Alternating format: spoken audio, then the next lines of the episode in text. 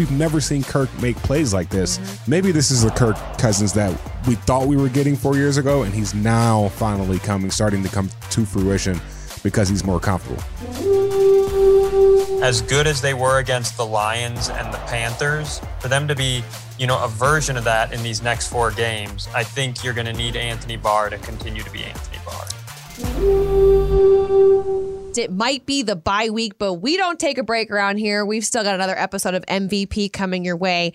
And it's a special one, not just because the Vikings are now three and three following a walk-off victory against the Panthers, but also because we have a special guest alongside us today. You know him, you love him. It's Cy Amundson. Cy, how are you doing? You are here alongside Gabe Henderson, Jay Nelson, and myself. Hello, it's wonderful to be here on a bye week. I think that's the right week to have me in because my my emotions towards the team are at their mellowest. I don't have any angst going forward. I can take a breath about what's behind us. I think you have me on a good week, a week where I won't derail and ruin your show. Well, you know, that's we we, we have a little careful hand in planning those kinds of things. I know having some extra time to recover from this one was a lot. But Gabe, you just came back from the game. You were there. You got to witness it all in person. And I know it was your home state. Your mm-hmm. dad was on the sidelines. How was the game for you? It was fun. Um, we left with the win.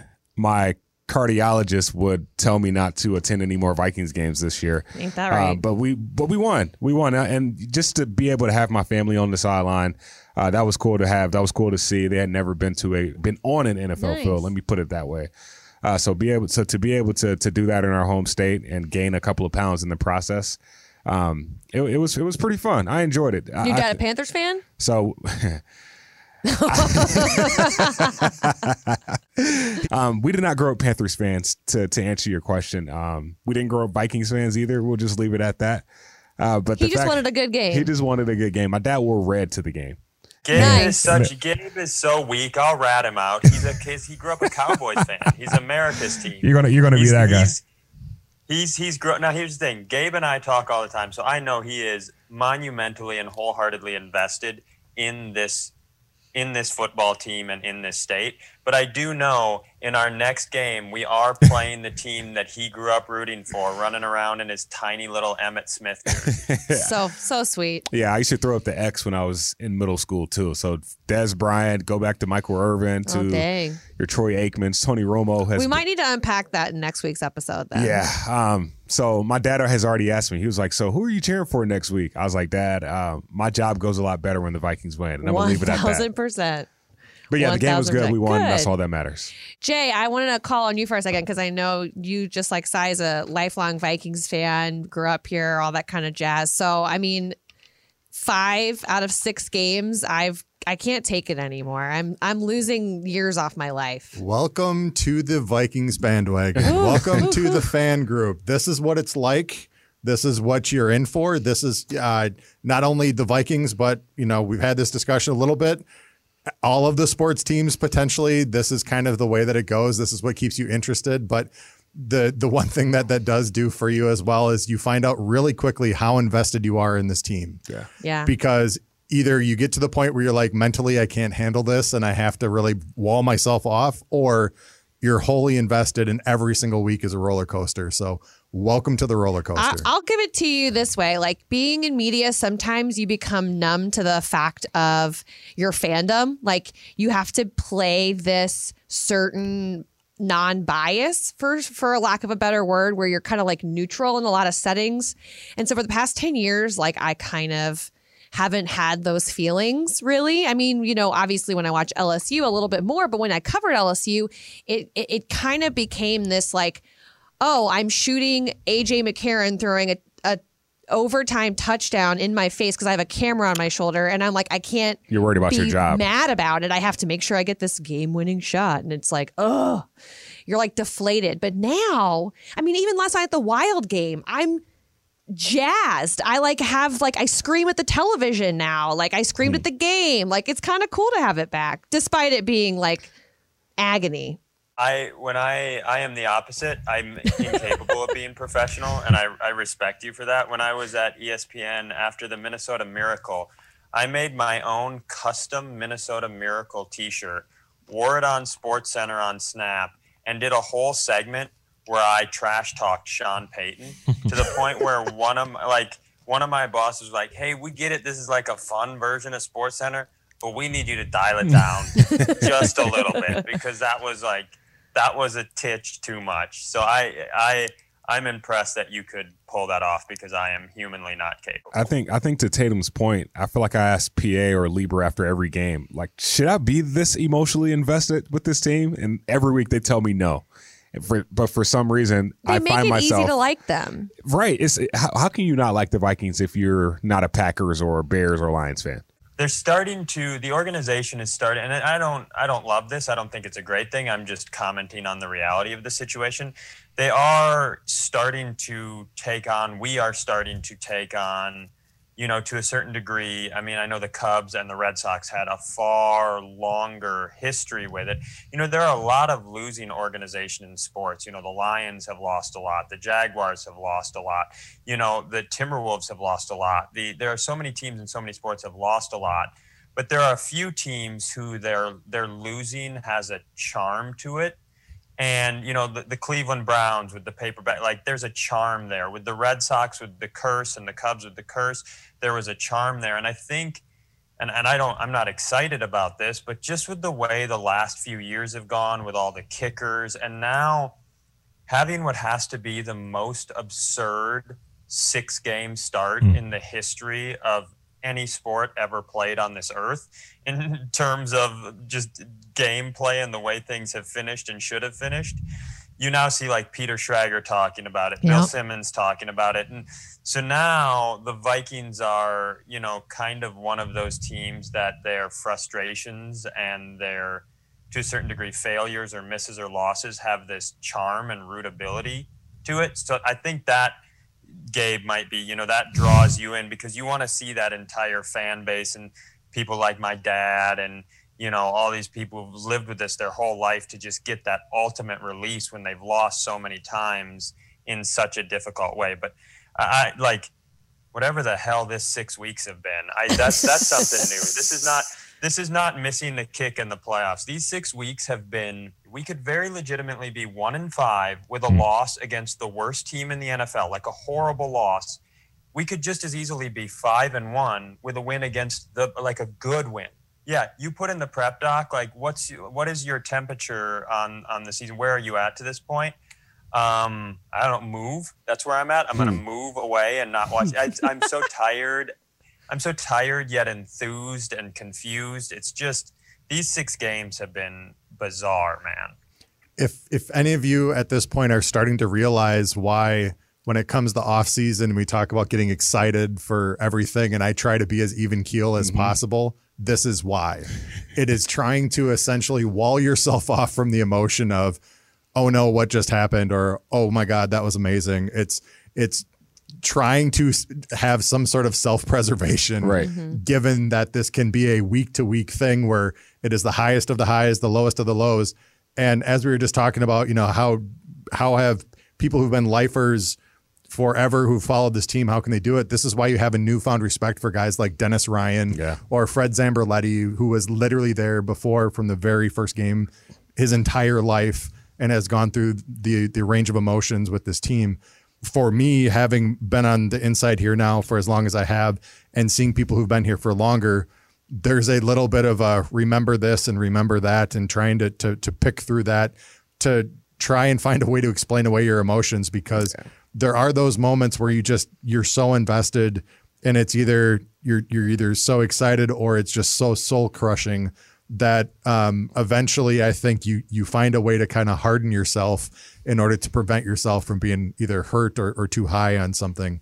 And uh, it's it it's just part of being a Vikings and a Minnesota sports fan. So does this make me a Vikings fan now? I find myself venting a lot about the Vikings to people within the company and people that are just fans. Dude, you if you saw my text thread that I am on, like my human text thread. Yeah that I am on with Jay and Chris Corso, you would be like, you guys should throw your phones in the river on Sunday. Why do you let him keep texting you? Jay's better at this than me. I'm I'm the guy who rides a crazy roller coaster that almost threw me off. And I'm like, oh yeah, I'll get on again, hmm. fully knowing that they didn't do any of the fixes. Like you know, like it could very well happen again. I just climb on, get in the car. What you A glutton for bar? punishment? No. Yeah. Yeah, it's absolutely. I'm I'm real dumb that way. Well, I mean, and then as bad as as bad as we sound, maybe as like we're like, oh, just so deflated. There have been some very, very great moments, and a lot of Oh, sure. A lot of just uh, of promise and potential. I know that's a dangerous word when you're six weeks into the season. That word potential, but it, it's there, and this week is a good week to reset. So, uh, Cy, after the after the wins that we have this season, we do this like minute of power, power minute of positivity. Um, I can I can let you go first if you feel it, or do you need us to kind of pump you up and then we'll get to you at the end? I'll let I'll let other. I'm a gentleman, so I'll let Okay. others go first. All right. Jay, Well, it's on you. we got Jay first. Jay first. Oh, Alrighty. Gabe just Gabe just put you on the spot, That's Jay. fine. All right, you ready? Yes, ma'am. Okay. Three, two, one. After watching this game in Carolina, I found myself literally standing in front of my television going, Come on, Greg, come on, Greg, at the end of regulation. And when it didn't go in, there was this moment of, All right, what do we got? In years past, I think there'd be the feeling of of saying, Oh no, I don't know if we're going to be able to do this. Um, but watching what this offense has been doing, not only in this game, but in multiple games so far this season, there was a sense of confidence when we won the coin toss. I'm like, we're going to drive down the field and score and end this thing. I think for me, that is a welcomed change. Uh, this this year is just knowing that when you get into a situation where there's a tight score at the end of a game, you feel like if that ball is in our hands, we have a chance and we are going to win. Um, so that's been a fun thing for me to be able to watch this year.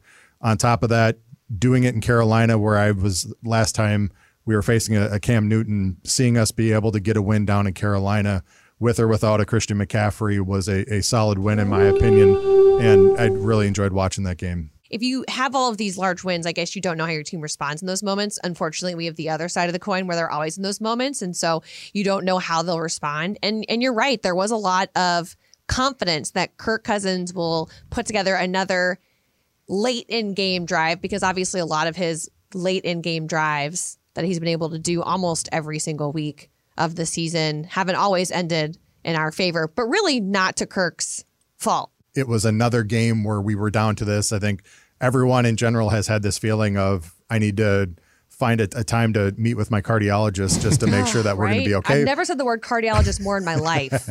but but for me, the the fact that we have had multiple games come down to you got to have it, and our offense has at least put us within striking distance to to have a, a chance to win versus having to punt the ball away and cross your fingers that the defense is going to be able to to you know flip the field again for me, the fact that your offense at this point is battle tested multiple times with the murderer's row of, of teams that are going to be coming up here yet in the last 11 games, I think if you are in a close game there, there is going to be a sense of confidence that, hey, we can still get this done and pull off a victory. It's just how many years is going to take off of our lives watching these games. Whew, I don't have the answer to that. Gabe, you got got an answer to that? Uh, How about a I don't minute? know. I told Rick Spielman earlier this week that I'm 29 going on 78. Um, he probably thought that was funny. he said it's very exciting, right?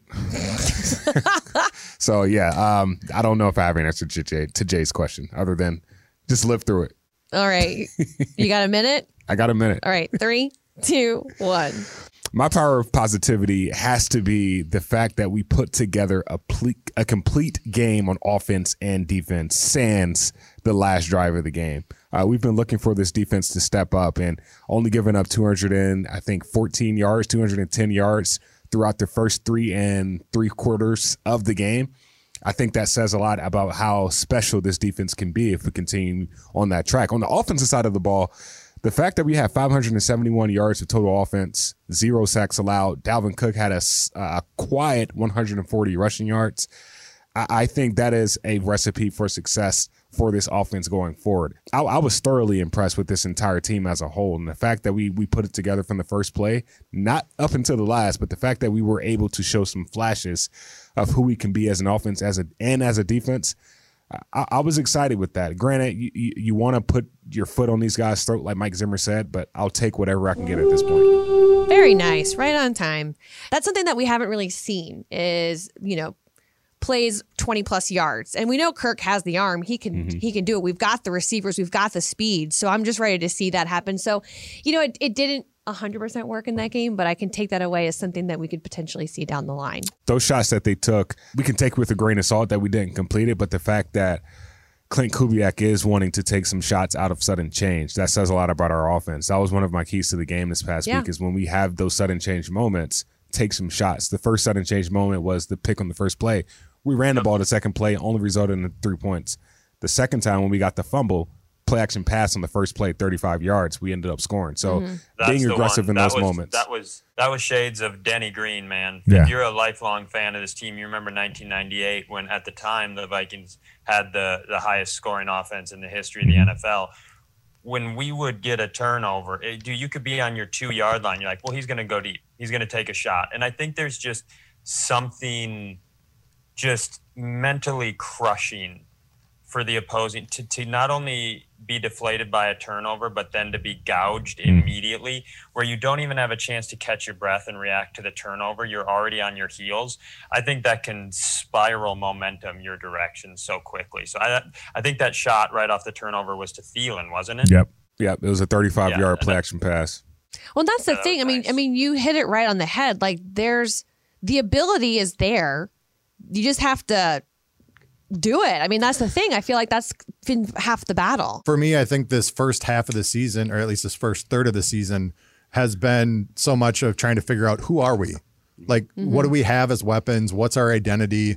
We, we were playing the run game as much as we were. Dalvin got hurt. Alexander Mattison stepped in, stepped in and and was able to do some really good things there on offense. But we're now at the point where I think we understand what kind of weapons we really have, yeah. what is possible, and being able to get to this bye week now, being three and three, knowing what we're facing coming forward, the self scouting that the defense and the offense are going to do for this team, hopefully then can find other places where we can start to exploit teams given a bunch of the weapons that have really stepped up and become key contributors here on this offense. And I think the fact, and maybe I'm I may be in a minority on this, but I think the fact that we are six games in, three and three, and we still don't have a true identity I think that is a good thing because we can't a team can't say this is what they want to do. We have can't so many weapons, like Jay mm-hmm. said. We can do so many different things that there's so much room for growth. At three and three, being in all these games, the fact that we can still say, okay, well, we can still run the ball effectively if we want to. We haven't really established who our O line is,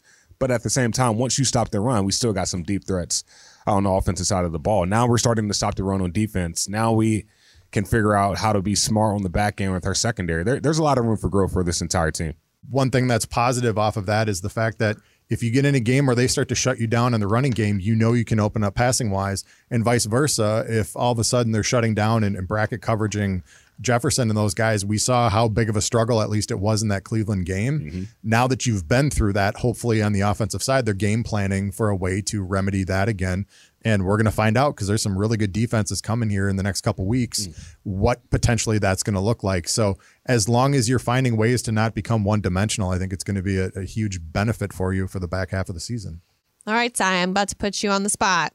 Three, two, one. Well, my positivity is going to come from a place of reality that's going to sound like a negative. So, stick with me.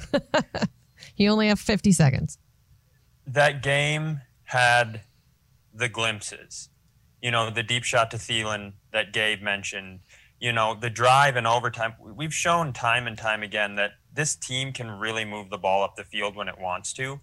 And or you, you put 571 yards on the board and you get three turnovers, you don't expect to be playing in overtime. You know, but Fair the glimpses are there that if this team gets a little more aggressive, which I think everybody wants to in the right moments and in the right places, I think that game against the Panthers, even though I don't think the Panthers are a great team, showed that this team can compete on both sides of the ball against really good teams, which is what's about to happen, what's, what we're about to see. Wow. Yeah, very nice. Nice. Yeah, it's about really to be. Yeah, clearly, clearly, it's that internal clock. You've got the Cowboys. You're on the road at the Ravens, at the Chargers. You've got the Packers coming up. It's not going to be easy. So you can't make those kinds of mistakes. And you have to capitalize on the ones that, like the three turnovers, as you said, you have to capitalize on those. You can't settle for field goals. You saw a lot of both this past weekend. Like people who were really like, hey, a win's a win's a win. And you saw a lot of fans who were like furious that it was that close again. And I think the truth lies somewhere in between those two, you know, gigantic uh, emotions. And uh, to be able to play the way we played and be just a few moments away from executing a full floor to ceiling football game that that very easily could have been a 31 you know 17 win. A 30 like you held them easily.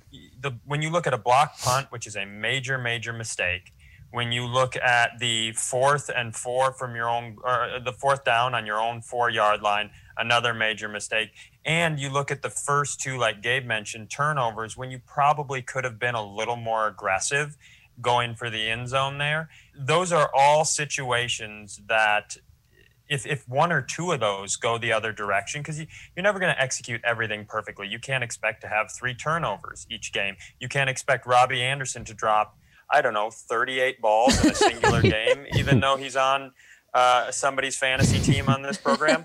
Uh, well, you saw glimpses of what you saw in the Cardinals game, right? Mm-hmm. And th- that that is the team that I want to see all season long. Like, yes, you're not going to not make mistakes. You're not going to blow. You're not going to be perfect. You'll blow an occasional coverage. Well, this team with its talent and what you saw against the the Panthers again, you should be able to compete against really good teams and put yourself in a position where if those crucial moments bounce more your way than the other team's way, if you execute a little bit more than the other team, you should be able to win those games. And that so that was a long way to get to a really weird positive, but the Panthers game to me was like a it's just a less fortunate maybe crucially less executed version of what we were able to do in the Cardinals game. So if you can clean up those mistakes, knowing who we were in the Cardinals game, that gives me the confidence that we are going to compete against this crazy schedule we have coming up. Yeah, yeah you got to think. You, one thing you didn't mention was JJ's fumble too. Um, right. This Carolina Panthers team had 14 drives on Sunday. Three of their scoring drive, well, three of their drives only went past 38 yards, and one of those drives was the last right. drive of the game. So that that says a lot right there as far as we sh- we should have taken care of business. I mean, it, it looked like we should have just easily steamrolled the same, but you got those key plays, those, those key moments where you got to execute and not let the other team um, get momentum. And that block punt and that fumble and some other things that happened in the game gave them some of that momentum. So is this a bad time to talk about how that should have been the Lions game as well? I mean, it's just yeah. kind of like the, I mean, it, it, sh- it shoulda, coulda, woulda is kind of the theme at this point in time. This is an amazing moment for the bye. You know, I would prefer a bye a little later in the season, mm-hmm. you know, just generally. But I think given what we've gone through and what's in front of us, you couldn't have asked for a better week for the bye because – we all know this is a crucial season for a lot of important people. You know, this is a big season for Mike Zimmer. It's a big season for Rick Spielman. It's a big season for Kirk Cousins. You know, we've all heard that narrative over and over and over and over again. And I think what is Mike Zimmer best at? You know, having honest conversations. He's not, he doesn't both. You're at this moment here where you know you're close as a team, and I think when all those coaches are able to spend this extra time together, and really push on one another and be honest and self scout. Like I think I even heard Zimmer talk about Coach Zimmer talk about that in one of his pressers, you know, for the bye week. And so when that happens, my hope is that some of the inconsistencies we're like, we should have squashed this Lions team out. We should have squashed this Panthers team out. We should have been in a better position in the Browns game. We should have executed better in the Bengals game. But I think you're just in this perfect position like perfect position is not the right word because you know you'd love to be five and one or six and oh but if like if you're a competitor and you know how important a season is for you like what more could you ask for as kirk or as mike zimmer or as rick spielman that like you want to you want to be one of the best teams in the nfc you want to prove who you are you've got this perfect moment this perfect bye week after all this weirdness to really focus up and walk forward and, and and prove who you are and prove what you do. So I I'm gonna until proven otherwise, I'm gonna look at the the bye week and where we're at right now as a, a possibly a really big positive and a chance to get right. You have to think that the same things that we see while we're watching the game, while we go back and watch the tape or anything like that, they're seeing that stuff too. And they're trying to figure out a way around it. So, as much as we sit here and like think we've figured out all the problems, like they're doing that too. And that's what this week is for, to your point, Cy. I think it was week one of the season that Coach Zimmer came out of the locker room or was going into the locker room at half and basically was like, Kirk needs to get the ball out quicker. Yeah. You know, that that was that was and and every fan at home was like, We agree. and and then the team adjusted and they got the ball out so quick against the Cardinals. They got the ball out so quick against the Seahawks. And so, you know, and it was a different game with the Browns. They bring a different sort of pressure. Stefanski knows what we like to do on offense. He knows Kirk really well. None, no one on Twitter or on a podcast is going to have the football understanding of what what's going on from an intricate X's and O's, you know, standpoint. But we all know where this team's at, and the coaches, you know, Coach Zimmer has always been pretty forthright about where the team's at and where he thinks the team's at. And so that's the sort of that mentality is what gives me hope. Like end of October, November, December, that's when you really want to be gelling. So if we were going to mm-hmm. go through all these up and downs, let's take them in the first six games, even though there were a couple of uh, easier teams in that stretch. We were six games in. We've gotten to see some big moments, some really good plays, things of that nature. So we're going to do some in season superlatives. Um, and we'll just kind of rapid fire quick answers get go around the table here and um and kick things off so six games in what has been your favorite moment I, th- I think week one just having fans back at us bank stadium uh, is by far the most memorable thing for me thus far this year. Not having fans last year, and then experiencing that, experiencing that Dustin Lynch concert week one right before the game, having all the purple out there uh, in the plaza, and then they made their way over to the stadium. So having fans back for the first time and having our 12th man affect Russell Wilson, who had his first game at US Bank Stadium in his career, uh, made that game just just memorable to me. So it's, it's going to be hard. Honestly, we can get to week 17 and I can probably still ha- still have the same answer. Right? It's going to be hard to top what week one did to me. jay I'm going to actually piggyback a little bit off of what Gabe says there, and it's an actually a specific moment for me. The 15 minutes beforehand, we call it kickoff for those who have been at the game. We revamped everything this year, and when they ran the first three and a half minutes, and then there's kind of a lull that right before it kicks into the second part of, of showtime, the fans actually got up on their feet and started cheering. Hmm. Just one being back, but two being able to see what we put together and just having that roar of emotion from the fans and seeing them stand up and cheer loudly. I legitimately sitting in the control room got choked up watching this saying, I can't believe how much I missed this. It was so great to have everyone back in the building. Like you said, that Seattle game in general was electric, but for me, that specific moment of having them back, having them excited, and having them appreciate what was about to happen and what was happening was something that really got to me. So kudos to the fans for making me uh, the emotional guy that I try love not it. to be on game day. i love it Cy, what's your favorite moment so far this season Uh, stick with me here. Uh, I think the Kirk Cousins, Mike Zimmer shove celebration. love it I like that. It it was so I'm a comedian, so just from a pure comedy standpoint, watching a quarterback shout his catchphrase while shoving a 60-year-old coach who then shoves him harder back was like my that was the funniest thing I've ever s- and I'm not one of those people who think it was some like oh there's something brewing underneath. Oh, no, I just gosh, thought yeah, it right? Was I thought it was so funny and so great. And I, I have eight siblings, and there are a lot of different personalities in there. And we all love each other and we all get along. And sometimes we want to shove each other and shout, You like that? So I think just the dynamic of their evolving relationship this year, and now they're watching film. it's a, it's kind of you hear cute P- well, and you hear PA talking about how they're trying to understand each other. It's just a very funny situation that I love. And if this team goes on a run, like if this team goes on a run and really does something special this year, how can you not hang a photo of them like just like they look. Remember that old Gabe? You're you're an NBA guy. That old picture of Dr. J and Larry Bird, just a hand around each Yeah. other's throat. That's so famous. Now they were fighting, but this like if if this You, team you sure Dr. J didn't say you like that? if you yeah if you, i think that's more of a larry bird shout uh, if, if this team really does something frame that picture and hang it up right there because i thought that was just such a weird raw funny fantastic moment Did you see Uh, the one that he tweeted out from this past week?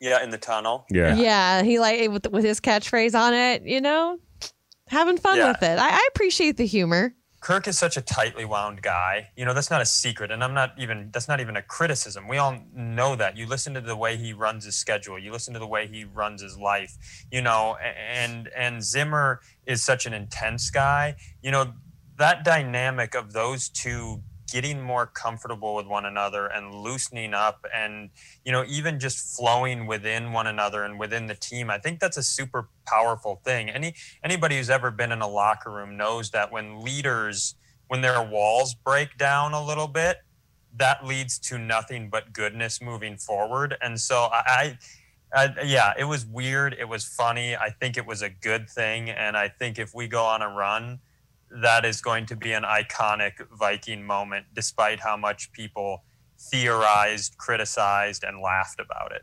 My favorite moment um, is also from the first game of the season. Just the dominant performance over Russell Wilson, someone who has really had the Vikings number over the last few years. First loss to the Vikings in seven tries. And before that, the Seattle had beat the Vikings by an average margin of 14 points. So it just was kind of like he he kind of owned them at that point. So now, you know, first win of the season, first win back home, first win in front of the crowd. My first win as a Vikings fan. I mean, it was just crazy. That's probably the best thing you can ask for in your home opener with fans playing against a team that you never beat and then winning in that type of fashion. Um, you can't ask for anything better than that. Yeah, I mean, every time you game plan for the Seahawks, it's contain Russell Wilson. That's Yeah. exactly what happened. So, all right, moving on. Let's talk about our votes for the best play of the season. Uh, I'm gonna go with the the last thing. What have you done for me lately? And that's KJ Osborne. He has scored a touchdown for us lately, and that is by far my best play so far in the first six weeks of the season. The 27 yard touchdown, the walk off, the helmet throw like Stefon Diggs did during the Minneapolis Miracle, and the way that he's been clutch all season. Um, I, I think he is deserving of whatever opportunities or whatever uh, prosperities that's coming his way, whether that's this season or next season. Having 78 receiving yards in that game and then having 56 of those receiving yards on the last two drives of that game, that pretty much tells you everything you need to know about KJ. He's clutch. He knows how to make big plays, and he makes them when we need him the most, especially against the Carolina Panthers on Sunday. I'm a big fan of alliteration, so I'm I'm about spelling clutch with a K and hmm. clutch KJ. I'm fine with Okay. it. Cy, you want to go best play? in the in the Seattle game, he had pressure. I think it was coming up the middle, right at him, and on his back foot with someone like he didn't turn away, he didn't roll, he didn't avoid. He just stepped, faded away, delivered a ball across the middle that was caught for a first down, well being hit. I honestly think outside of a throw he made his first season against the Packers, it was the best throw of his entire Viking career. Was that the first down completion to KJ? Yeah, Yeah, that was an believe so. insane play. yeah. Well, and that's that's who Kirk is capable of being. And so I think when you when you hear people get frustrated, or you hear people like, and, and the, when the O line is struggling and they're frustrated, he doesn't have time. You know that that was a superhuman throw. That was one of those throws that when people are like, "Hey, are you are you a top whatever guy? Are you this person?" Like every once in a while, in an important moment, you got to lean back when the pocket is messy and you have to make something happen despite your your surroundings and i think that's what a lot of people have been begging kirk to do and to see him do that in a game that then oh by the way turned into a steamrolling i just i thought it was fantastic so for me that's that's my play of the year thus I like far I mean, one. even to that point, he had a similar play against the Lions. Um, blitzed up the middle, third down. He just lobbed it up, takes the hit. Granted, it got called back, so it didn't count. But that was the play to JJ that got called back on third Yep. down. But it's like, man, like we've never seen Kirk make plays like this. So the fact that he's doing it now, it's like, okay, like maybe this is the Kirk Cousins that we thought we were getting four years ago, and he's now finally coming, starting to come to fruition because he's more comfortable. Well, I promise you, when you see, you know, Cowboys, Packers, you know, Ravens, when when you get that run, you're going to need one or two of those plays. Mm-hmm. One one one of those plays, two of those plays in a game could break you the right direction when you're playing a really really good team. So it's it's nice to have seen him done it done it. Well, it's nice to have seen him done it so far. Sounds like my people. All right, Jay, your best play of the season so far. I think my oh wow moment uh, was the Eric Kendricks one handed INT versus Detroit. I think in that moment, um, again, a game that was way closer than most people thought it should have been but having him stick out the big paw and and you know snagging that out of midair and having a decent return with it, I think the juice that happened from that play was was big, not only for the defense but to get that ball back into the offense's hands.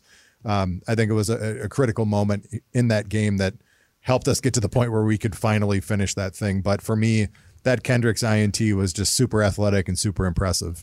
My best play also comes from the Lions game.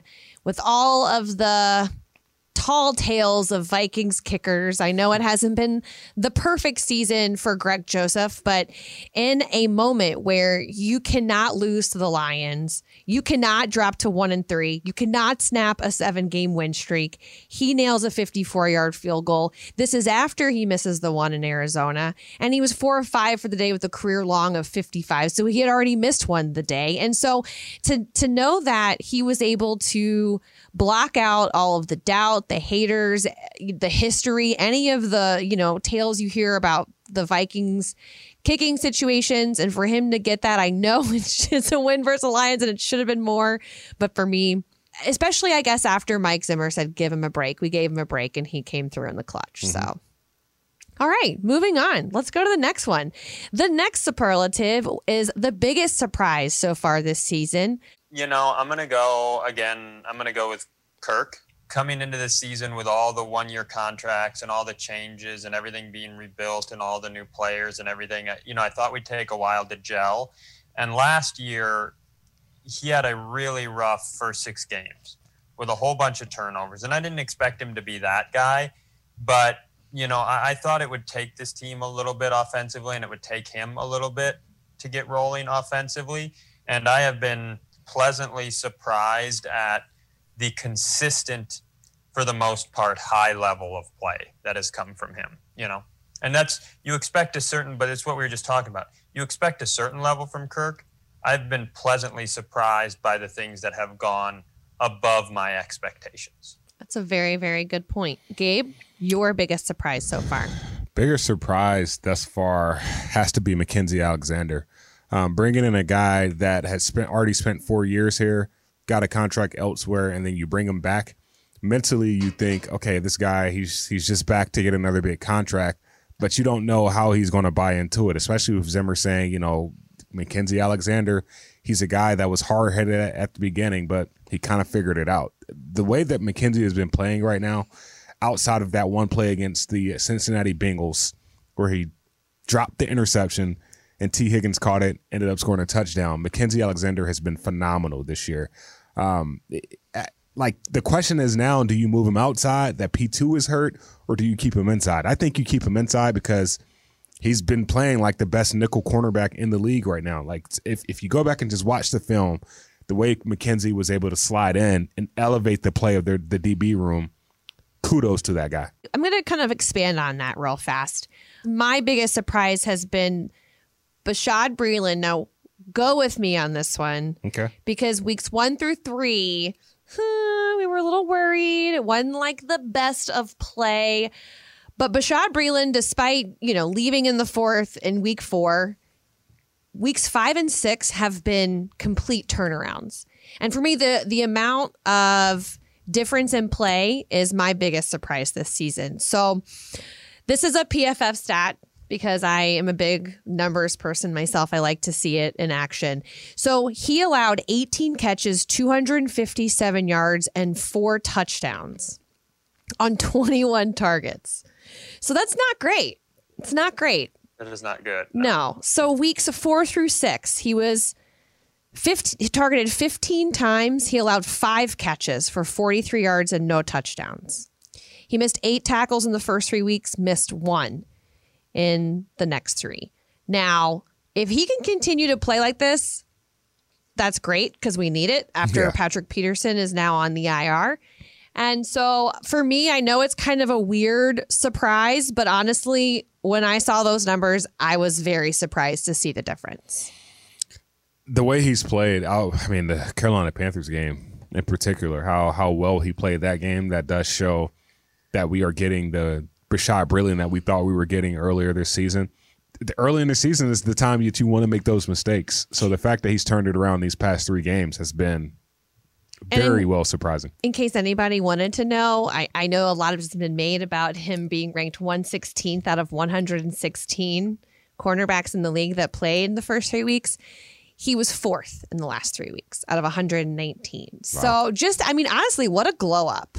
Jay, it is now your turn. What is your biggest surprise of the season? My honorable mentions have been Nick Vigil and Tyler Conklin, given the elevation of play that they've had this season. But given the way things were being discussed in the offseason of if KJ Osborne was even going to make the roster this year, the fact that he is now Captain Clutch and is without a doubt the number three receiving option on this this team has been awesome to see. You know, he talked about on the audible how how much he worked this offseason to make sure that he could contribute. And if you all remember, uh, the discussion at the beginning of the season was essentially how Irv Smith Jr. was going to be our number three target as a tight end. It doesn't matter about the wide receiver; we'll figure it out. But Irv is going to be the guy to carry the load. When when Irv left due to injury, Tyler Conklin and KJ Osborne, everyone kind of looked at them like, are you guys even going to be able to fill anything remotely close to the shoes that we thought we were going to get? The fact that KJ has done what he's done week after week and has now established himself not only as the third option, but as a third serious threat on this offense in the, the wide receiver room has been great. So for me, it's KJ Osborne. The last time the Vikings had three wide receivers on their roster who accumulated 500 yards was 2009 hmm. with Sidney Rice, Percy Harvin, and Bernard Berrian. Brett Favre's big year. This this city has gone through a wide receiver three drought that is so laughable that we're ready to put a gold jacket on Jarius Wright for his performances. So to finally and and and to to Jay's point also, think about what this means.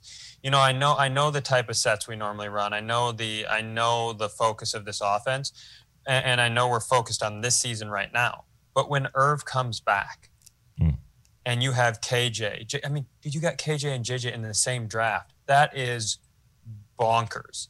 You know, we've always had good offensive talent, but you're now talking about three very legitimate go-to wide receivers if KJ continues to progress. A, a, a tight end that has the ability to climb into the upper echelon of tight ends, possibly the best running back in the NFL, and a young offensive line. That's why when I was talking about the Panthers game earlier, and it was like, well, we scored all these yards. We were so close to that being the sort of win it should be a, a big margin win where you really are explosive on offense. I think this team is going to be able to find a balance between being appropriately conservative and appropriately explosive at the same time. And I think KJ Osborne is a huge part of that, not only for this year, but uh, going forward. It's so interesting to see even the league in general, that wide receiver class from last year that's just Crazy. s- crazy PA deep. calls it the best wide receiver draft class of all time. I mean, he's not wrong. Not wrong at all. This is debatable, but they're really deep. Everything is debatable, Gabe. yeah. That's why we have a podcast. podcast. All right, more debate up next on the best offseason acquisition. Jay, I will let you go first this time. the giant question mark when Everson Griffen was re-signed was what does he have left in the tank and what can he actually do for this team? Everyone assumed he would be a backup. Everyone assumed he would be a contributor that way. He is now currently second on the team in sacks with four behind Danielle Hunter with six. Hmm. For me, what Everson has been able to do, not only in spot duty, but now in essentially starting duty, has been awesome. And so I think having Everson back in, not only for the production, but for just the juice he provides in that locker room, mm-hmm. I think it's raised the, the levels of everybody on that defensive line room. So for me, it's been Everson coming back this year. So the answer to your question is what does he have left in the tank? It's full. I and that's the thing. until we get to, the, and that was one All of the things. the gas. Oh, no brakes. Yeah, I, and I'd say it's jet fuel because it, he's just been shot out of a cannon for me. And and the thing about it is, listening to Andre Patterson talk on, on in different areas, they said you know they're they're concerned that Everson would be basically burned out by the end of the season, so they want to find ways to kind of spell him and to get him to that Sure. back end of the season. But I mean, the production that you've gotten so far this season from him. How do you try and, and pull that back? Uh, You can, especially when you have some high flying offenses coming in. So hopefully, Everson can continue on this run the way that he has been, but it's been fun to watch this season. Cy, your best off-season acquisition? Mine's going to be predictive. It's not something that's already happened. It's something that's just started happening. I think it's Christian Darrisaw. Uh, uh, you know, I Rashod Hill is uh, fantastic at what he's expected to do. Uh, you know, and he's a great fill-in. But even in one game, I think we saw the difference uh, that Christian Darrisaw is capable of bringing to the football field. And I think if his focus out there is making sure he finishes every single play and is engaged start to finish on every single play, by the end of this season, I think you're going to have people buying Christian Darrisaw jerseys. And I, that's not something that I thought I was going to be thinking. I, normally, with offensive linemen, if you're a Minnesota Viking fan, you put in your brain, like, okay, we drafted him. Now begins the three year process of whether or not I am willing to consider that this guy should keep being on our offensive line. I, I thought he looked fantastic on Sunday against a very good defensive line, and he's going to have some real tests. And I, my prediction is he's going to make a lot of people look very smart by the end of the season. I like it. I like it. Gabe? I'm gonna go Dalvin Tomlinson. Um, I, I know our run defense doesn't show the amount of effort that he's put into driving centers and guards back, but when Michael Pierce went out and other teams started running away from Dalvin Tomlinson, it showed how dominant he's been. Like the past two games, teams haven't been running for yardage the way the Browns did or how the Cincinnati Bengals did. The Cincinnati Bengals game, like I, I've kind of like thrown that game out of the window. This past Sunday, Dalvin Tomlinson, a sack and a half, a forced fumble, two QB hurries, and not to mention what he did in the run game by just pushing Matt Paradis back. Like what what he's done versus what we had the past the previous years. Um, I, I think Dalvin Tomlinson is going to be a D tackle here to stay here in uh, Minnesota, and I, I, I love that that selection. Even when we selected him uh, this offseason, I just remember looking at his tape and I was like, like teams aren't going to be able to run the ball up the middle. And now teams are starting to try to figure out, okay, how do we run away from this guy? How can we neutralize this guy from getting pressures? Granted, we, this team we we have the most pressures out of any defense in the NFL. And I know people are saying, well, that's Everson Griffen and that's Danielle Hunter. Well, when you usually have two good defensive ends, that allows quarterbacks to step up in the pocket. When quarterbacks can't step up in the pocket, that's usually due to your defensive tackle getting pressure on the offensive line, the interior offensive line. So kudos to that guy. He's been playing amazing. Um, I think that has to do a lot with our, our plus minus rate. Last year, we finished the season at minus one in the uh, turnover ratio. This year, we're at plus 2 at three and three. So a, a lot of that goes to our interior defensive linemen, and I think a lot a lot of that has to do with Dalvin Tomlinson. And you got to think Michael Pierce would also be in that conversation had he been playing the last two games. He's supposed to be back on Sunday. Ooh, really? Well, I know the defense was a big spot of concern after last season, and there were a lot of offseason acquisitions made on that side of the ball. And that's where mine comes in. I and you know, I, I kind of I chose this before knowing he was gonna make it on the IR. But but for me, it, you know, we're we're doing the first six games. Unlike Cy, I'm not gonna break the rules. So I'm gonna go the first six games, my best offseason I'm the bad boy of the MVP. There you go. Now that Chris Corso's gone. Now that he's there, you go. I'm going with Patrick Peterson for this guy to be playing at an elite level that he is, as the pro that he is. It's exactly why he was brought in. He has helped guys come along in the locker room. You know that he's been there for a guy like Cam Dantzler, who's really starting to come into his own this season. He's going to be relied on a lot more now that Peterson's on IR. And it's really, it's really gonna, you know, he's not, it's going to be hard for him because this is something he's not used to. But hopefully it'll be a quick fix. He'll get back in there. Just the fact that he neutralized guys like DeAndre Hopkins and DK Metcalf was just impressive. Um, I just don't feel like he's really missed a beat. And the veteran leadership was just huge after so many first and second year players were playing corner last year. So um, yeah, that's mine. Yeah, and to your point of Cam Dantzler or Kris Boyd and how they played last year, I like those guys in this situation this year with these increased playing minutes because of P2 being out this year, more because they got a guy in P2 in the room. Mm-hmm. So they've they've had the opportunity to learn from a veteran, learn from a guy that's that's done it, that's been there, done that.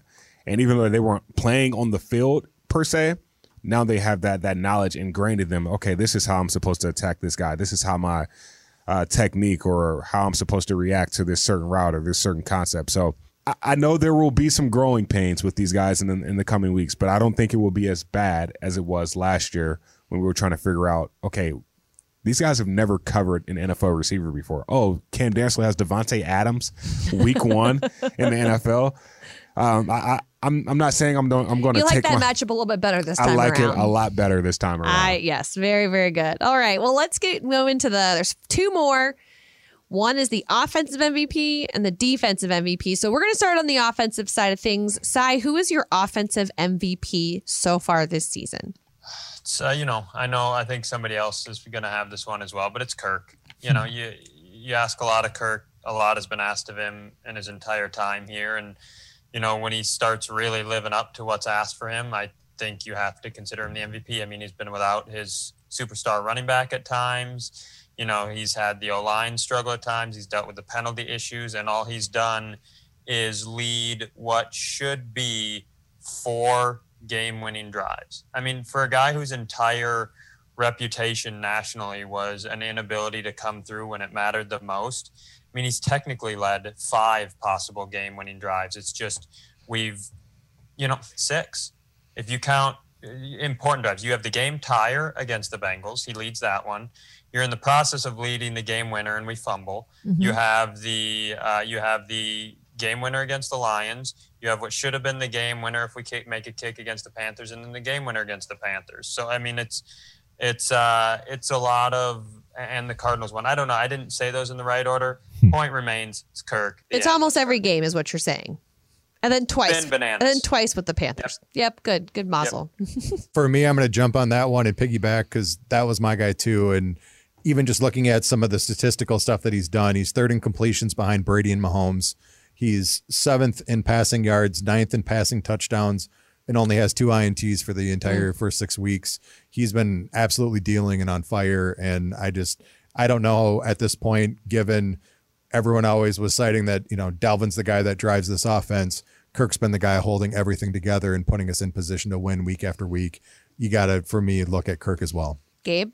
Uh, I'm gonna go JJ. Um, I think what he's done so far this year, coming off a year like last year when he had 1,400 receiving yards, uh, the sophomore slump was the biggest question for everybody. And the fact that he is on pace to have over 1,400 yards this year with 10 touchdowns, that says a lot about his play thus far. He's the only receiver in the NFL with 65 plus receiving yards in every single game this season.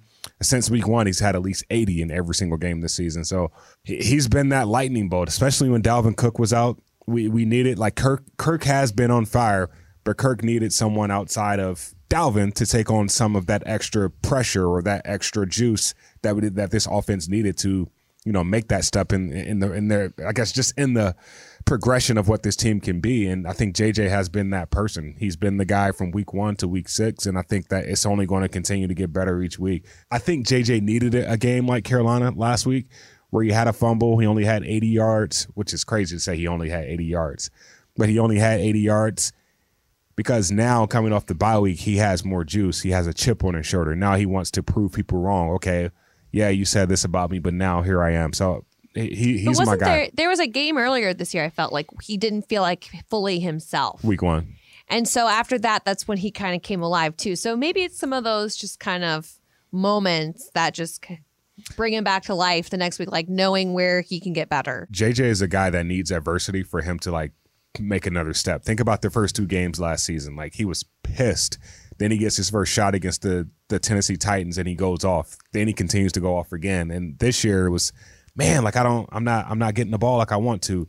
Arizona game, he goes off. Like he goes off I mean, he's again. a three star recruit. He's been against the odds his whole life, right, you know? Right. For me, I'm just looking forward to the uh, JJ Trevon Diggs matchup that's going to be coming Oh, up. That, that- exactly. So that's my point. Is yeah, he he's going to have that motivation, and everyone knows at this point that you can pick your poison, him or Adam. Mm-hmm. This past week, they decided to go with Adam, and he torched him for 126 and a touch. Mm-hmm. I think coming up here against the Cowboys, I firmly believe Trevon Diggs will be probably stuck on JJ, and that's going to be a fun rookie sophomore that uh, matchup you're going to get to watch in week seven. Well, let me let me tell you something else. As somebody who has the wall of TVs and is watching all the games and has watched a lot of the Cowboys, uh, I was just about to say Diggs that. is Diggs is and well, and you you listen to this, Gabe. Okay. And you tell me if you agree or not.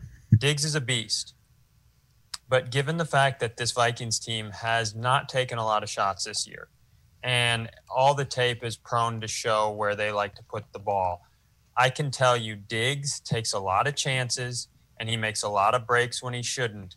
And this is no kidding. This is the sort of game where instead of being afraid of Trevon Diggs, you should go at Trevon Diggs to the tune of a bunch of double moves all game long. Um, this is the sort of game. This could be a Randy Moss style performance where all of a sudden you go, wait, JJ had five catches for three touchdowns and 190 yards. Like JJ, if you really bait Trevon Diggs, like he spends his entire time baiting opposing quarterbacks, you have a chance to roll numbers up on this guy like no one in the league has before.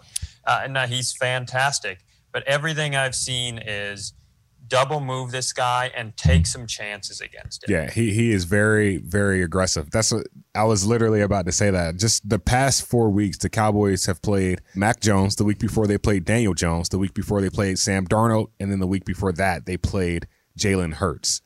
Uh, they haven't played a quarterback, a veteran quarterback, since week one, and Tom Brady, and they lost that game. Granted, week two they beat Justin Herbert and the LA Chargers, but you know there's a trend of they haven't been playing a quarterback that can actually pick a defense apart if you give him time in time outside of Tom Brady. So that I know that's a hot Sure. take, and I know this Cowboys defense is is really stout, but I think there are You going to be opportunities. to call it a hot take after you jump on my take. well, well, I'm glad you you made it hot before I did. Just warmed it up. I'm, I'm, a little. I'm a little lukewarm. Yeah, yours was a leftovers take. You reheated the leftovers take. Hot pocket. I just have to get my SEC jabs in there and say that JJ has had a lot of success against um, an Alabama secondary in 2019. So Trevon Diggs and JJ know each other well. That's all I'm going to say on that matter because I'm going to tell you my offensive MVP next. So you can't challenge my point. Uh, I mean, this you, is- you this- can't just like say Sure I your SEC jab and then not give us. This is this is a podcast, not a dictatorship. oh, I, I don't know. I don't know about that one. I might change the rules again. Um, no, but uh, my my offensive MVP, I think I'm going to go more towards the offensive line. You know, I I like a good turnaround story. If you kind of can tell through some of my picks so far, I like comebacks and and people learning from what went wrong. And I think that's kind of key in this offensive line story because week one was a disaster. And we all know that it just, it, it wasn't the best performance because of a lot of mental miscues and just not enough gelling. And I know that you touched on this a second ago, Cy, with your Darrisaw uh, analysis. And, and I agree. I think hi, him being in there last week was key 571 yards of offense. Hopefully, it can only, only go up from there.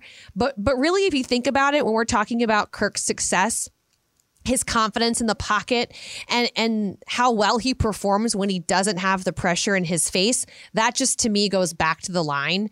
I do think kirk's making better decisions and maybe faster decisions but they've only allowed nine sacks in six games so far and i just really can't i don't think they get enough credit for maybe the job that that they're doing right now. The mistakes that they had early on in the season really colored the the image of what the, the team was able to do so far.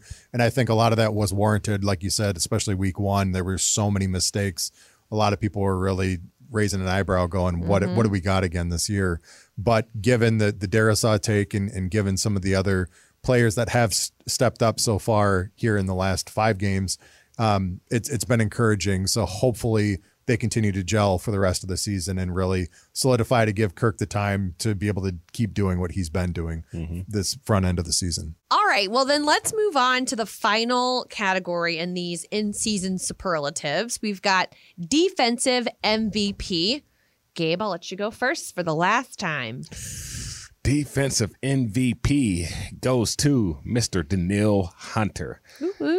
Last year we had 23 and a half sacks as a team. This year we have 21 sacks as a team going into week six. We lead the NFL in sacks. Danielle Hunter is six in the NFL sacks with six. And I think just his presence alone has made this entire defense better. Um, there have been so many QB hurries, so many thrown away from the quarterback due to Danielle Hunter just being in its face, being in their face.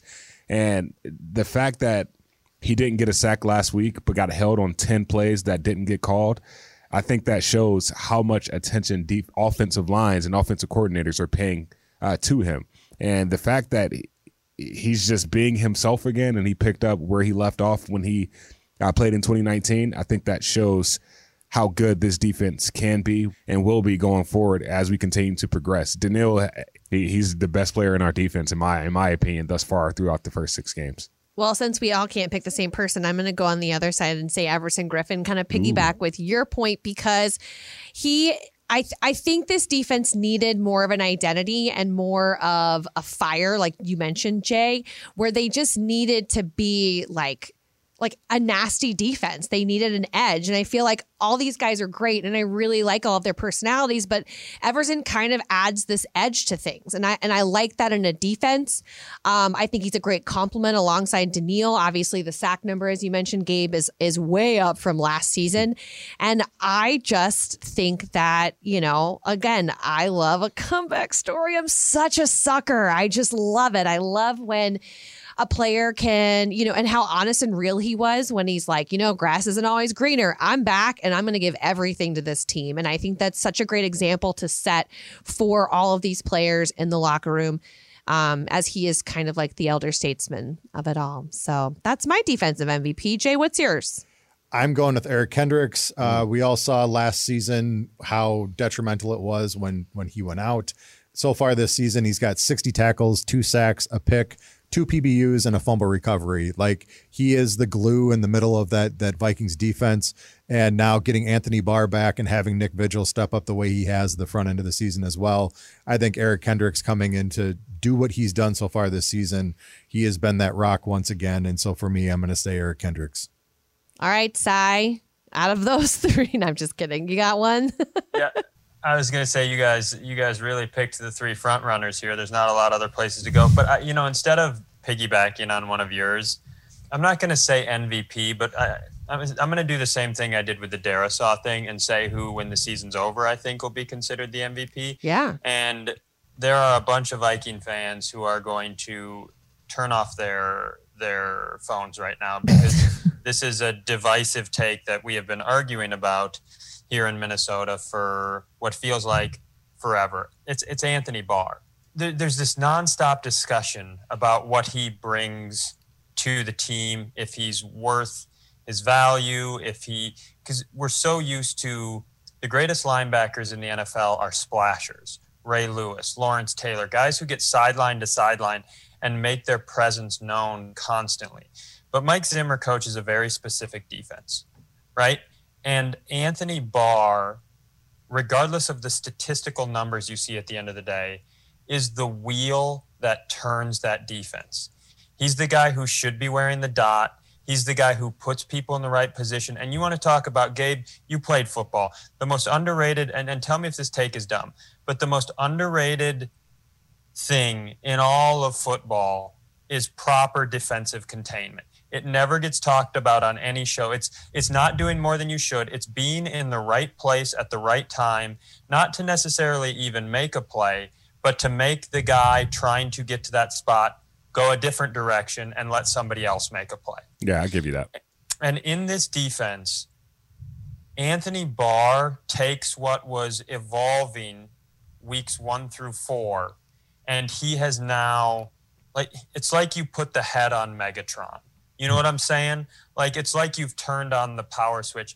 And, and, I know fans have their questions about him, but go ask Harrison Smith about it.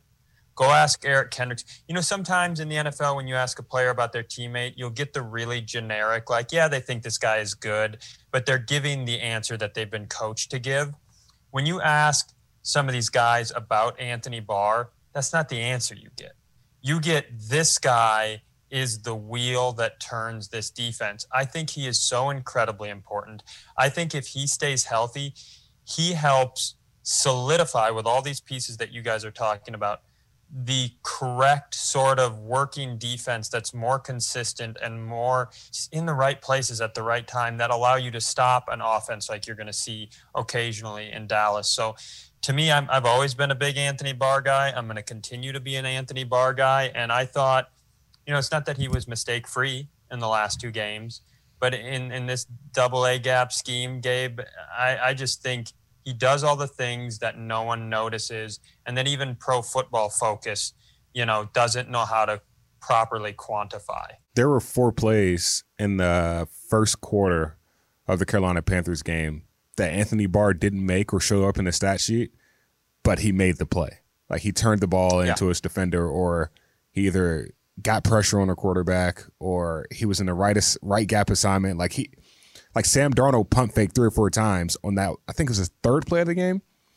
and Anthony Barr was literally guarding two people at the same time, and it's like that won't show up in the stat sheet. But what he's doing right now is so helpful for our defense. And you know, in like movies, when somebody's going to break into like a junkyard or like private property, and then all of a sudden some gigantic mastiff comes out and they're like, you know what? I think we're gonna skip. We're gonna go around. We'll go the other way.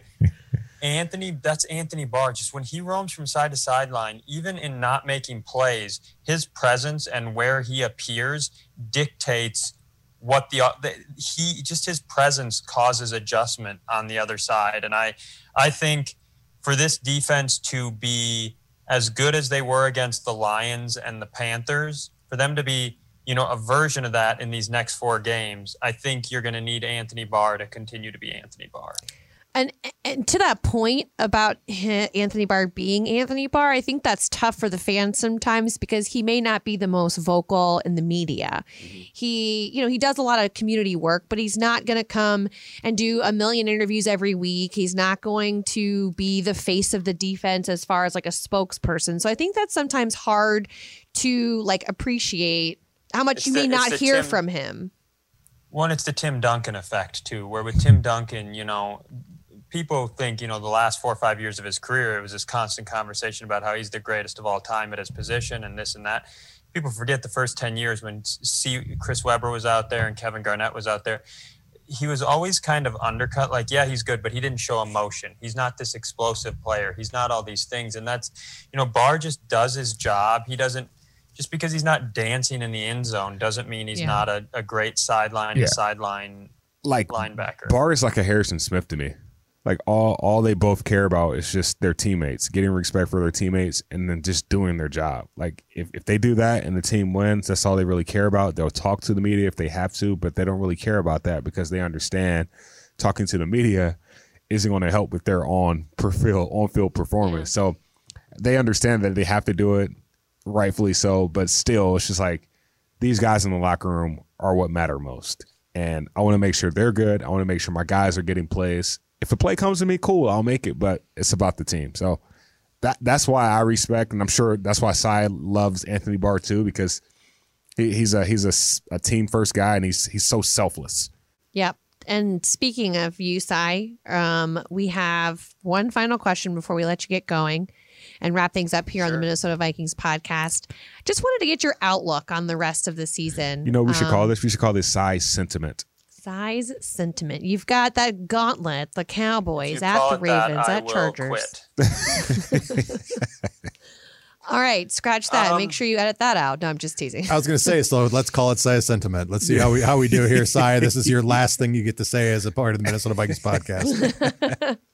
I think it's good. I think that's a good plan. Use your um, time wisely. Since the moment Kirk Cousins arrived after the Minnesota Miracle, even though we went to the playoffs and beat the Saints and we had a couple, it's kind of felt like we've had the same team. We've dealt with the same struggles. We've lost the same low scoring games to teams like the Bears and this Browns loss this year. And I, I'm just, I'm re- I'm just so ready for this next moment, these next four games. I know a lot of fans are worried about them, but this is the culmination of all this time where now finally Kirk is playing the way he wants to be playing. It feels like he and Zimmer are gelling. You know, it's just a great opportunity. You know, you built this team, you wanted to compete. It's sitting right in front of you. You have four really great teams. Go out and go out and try to get three of these wins. Hell, at least try to get two of them. Show that you belong in the conversation. You know, we talked about this earlier in the podcast. This is, you know, a crucial year for a lot of people. You know, cro- coaches. You know, you got a lot of players on one-year deals. This is a, a crucial moment. I just, I think it's going to be fun. I think you know, if you're a fan, it's a little nerve-wracking because you have no control, but I, I want to see this team break out of what they've been for four years and go on a run against some good teams. Let's let's go on a you know back in right right before Kirk got here in the run to the Minnesota Miracle, you know that year played a lot of tight football games, but we we won a lot of a lot of nice games that year. A lot of good games against a lot of good teams. Here's your chance to really take that step forward, and it's at the perfect moment if you get rolling at the end of October and the beginning of November, you're ready. You you've set yourself up with a mm-hmm. little bit easier last few games of the season, and you can really be off to the races here. So I, more than anything, I'm just excited after the last few years that we're kind of in this position where, you know, the players and the coaches get to go out and either prove it or not. It's on them and that's all that's all you can want as a fan is to to have your your team in a position to go out and compete like that. So I have no idea what's going to happen, no clue. And I think after these last six games, pretending like I know what's going to happen would be absolutely silly. It's very true. We could go 0 and 4, we could go 4 and 0, but I think it's a wonderful moment for a lot of people involved in this organization, and it's a wonderful opportunity against some really good teams. So I'm going to put my worries aside and just enjoy the the next few games. That is that's a great perspective. It honestly is because this team is battle tested and and I and I have faith in that personally. I like teams that show grit in these moments that the Vikings have shown in the last 6 weeks.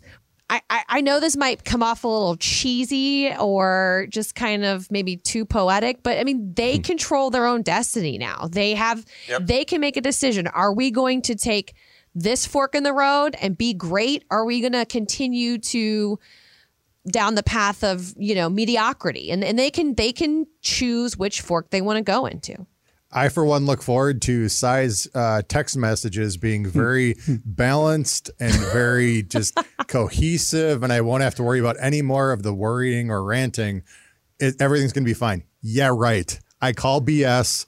And I also look forward to the fact that my phone will be blowing up between you and Chris Corso talking about how you're about ready to jump out a window because you can't take the amount of uh, tense anxiety that's happening at that moment. Well, so I like the sentiment, Cy. I will hold your feet to the fire. And for the most part, no, that is not what's going to happen. Well, at least this week, he won't be texting you guys too crazy. There's uh, no excuse me. I got I got nothing going on. I still will. I, still will. I, I, know you've been around him, but yeah. I don't think you know him very well. If that is what you think is going to happen, trust me. Sunday morning, my phone will be blowing up right before kickoff for all these other teams. Going, okay, I have so much anxiety for who we're going to play. I have to I have to find a way to pay attention to this. So, Cy, I I love the fact that we have these things and it's always fun. I don't respond, and there's a reason at times, but for more than anything. I love the sentiment. You're a coward. I know it's, coward. it's not even that. It's not even about the coward side. It is purely about do I poke the bear and do we really want to get into this for for the next four hours of my life? I love four having. Hours. It'll be three days. Exactly, but the four hours of intensity going. Do I text it back? Do I text it back? More than anything, I love having this side of being able to go back and forth on those kind of things. And nine times out of ten, I'm trying to figure out how do I craft a response here that's not going to just turn into complete chaos. So I love the sentiment, but at the same point, I call BS. Well, Cy, I oh, for I love, one, I love proving people wrong, just like the Minnesota Vikings. So why don't you eat it, Jay? Bazinga! And on that note, I think we should conclude this episode of the Minnesota Vikings podcast. Thank you so much, Cy Amundson, for joining us today. Love your insight, love your energy, and you're um, obviously we'll check in with you throughout the season and maybe even bring you in for some more superlatives or just another temperature check for how things are going. Hmm. Sounds great, guys. Thank you for having me. Thanks, I. Thanks, I. For Jay Nelson, Gabe Henderson, I'm Tatum Everett. Thanks for listening.